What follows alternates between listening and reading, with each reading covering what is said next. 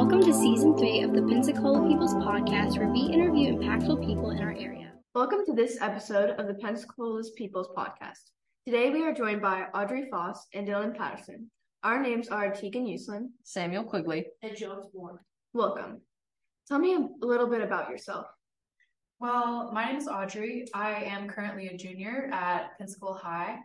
I'm in the IB program, and yeah.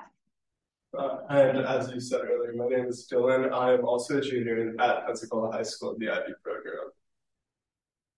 What college would you like to attend?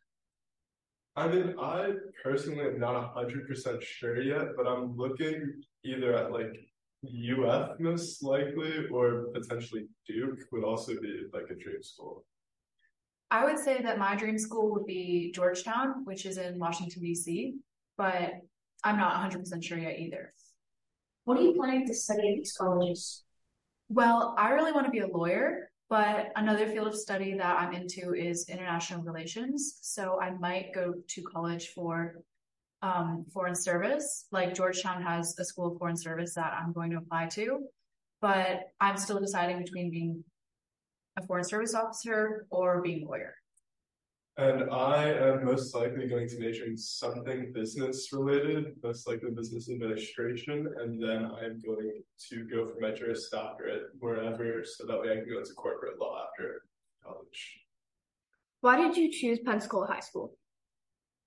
I think that I chose Pensacola High School mainly because they have the IB program.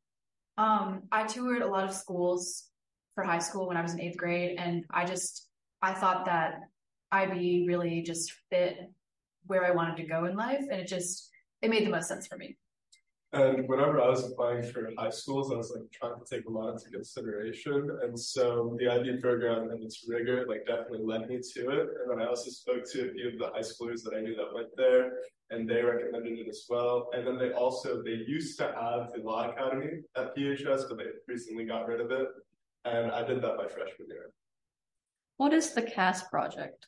So CAS is a project that every IB student has to go through in order to get their IB diploma, and it has three strands: creativity, which you do by doing something creative, sort of like what you guys are doing. That would count for a creativity hour.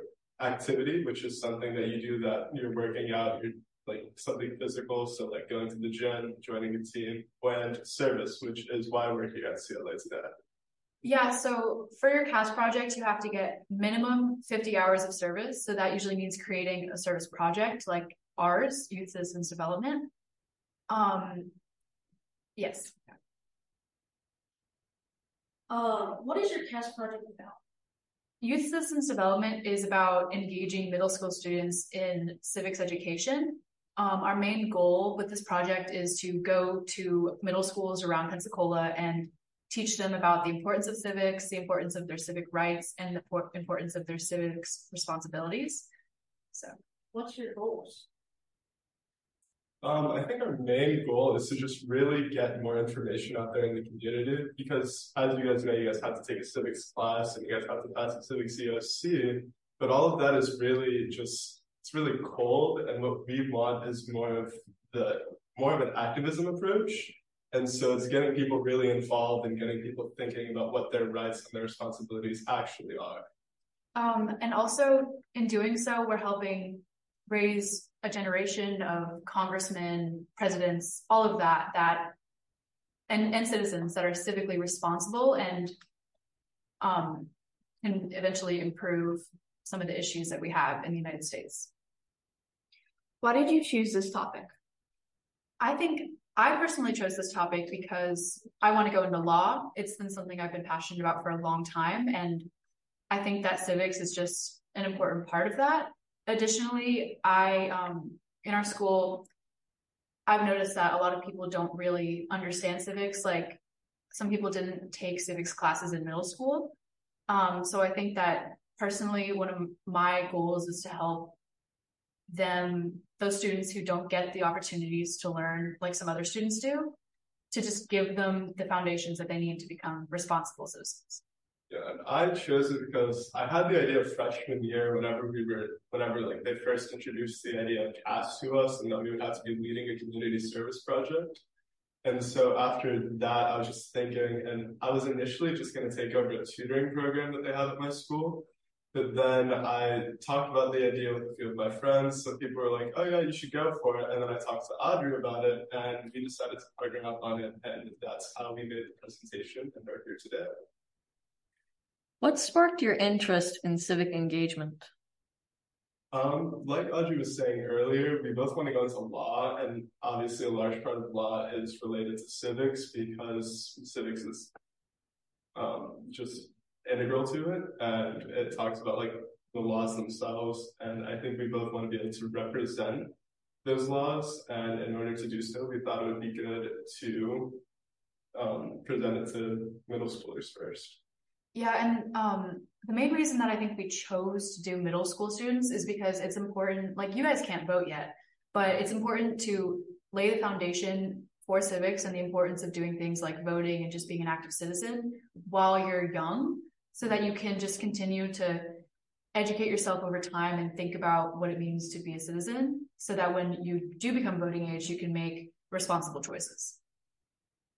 Uh, what books are you currently reading right now? Well, for our AP Lit class, we are reading Crime and Punishment. Um, before that, we read Invisible Man, and yeah, we don't really get that much time to do reading for fun because in our AP Lit class, we do I think 11 books during the school year, so it's kind of fast paced. But we've been enjoying Crime and Punishment so far. How can students get involved? Get involved with what? With our project? Yeah.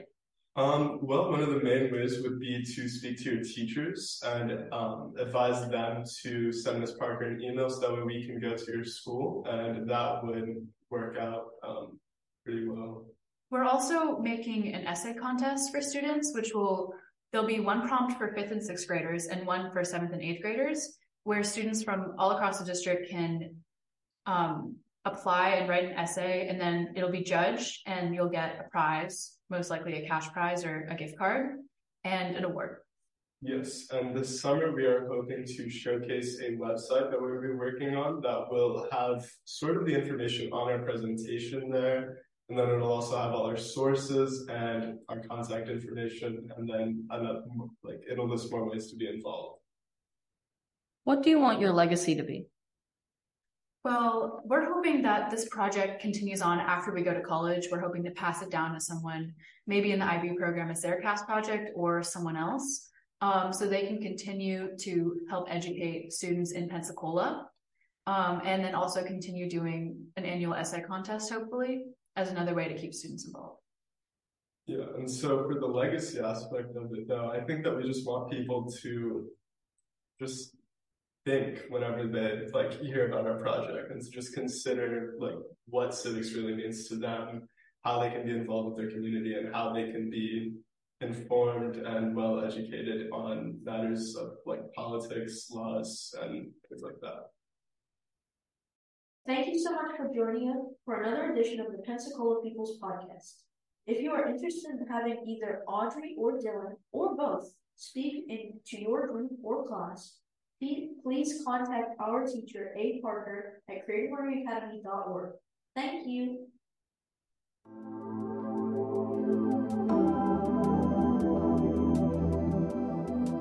That's all for today. Thank you for listening to our podcast.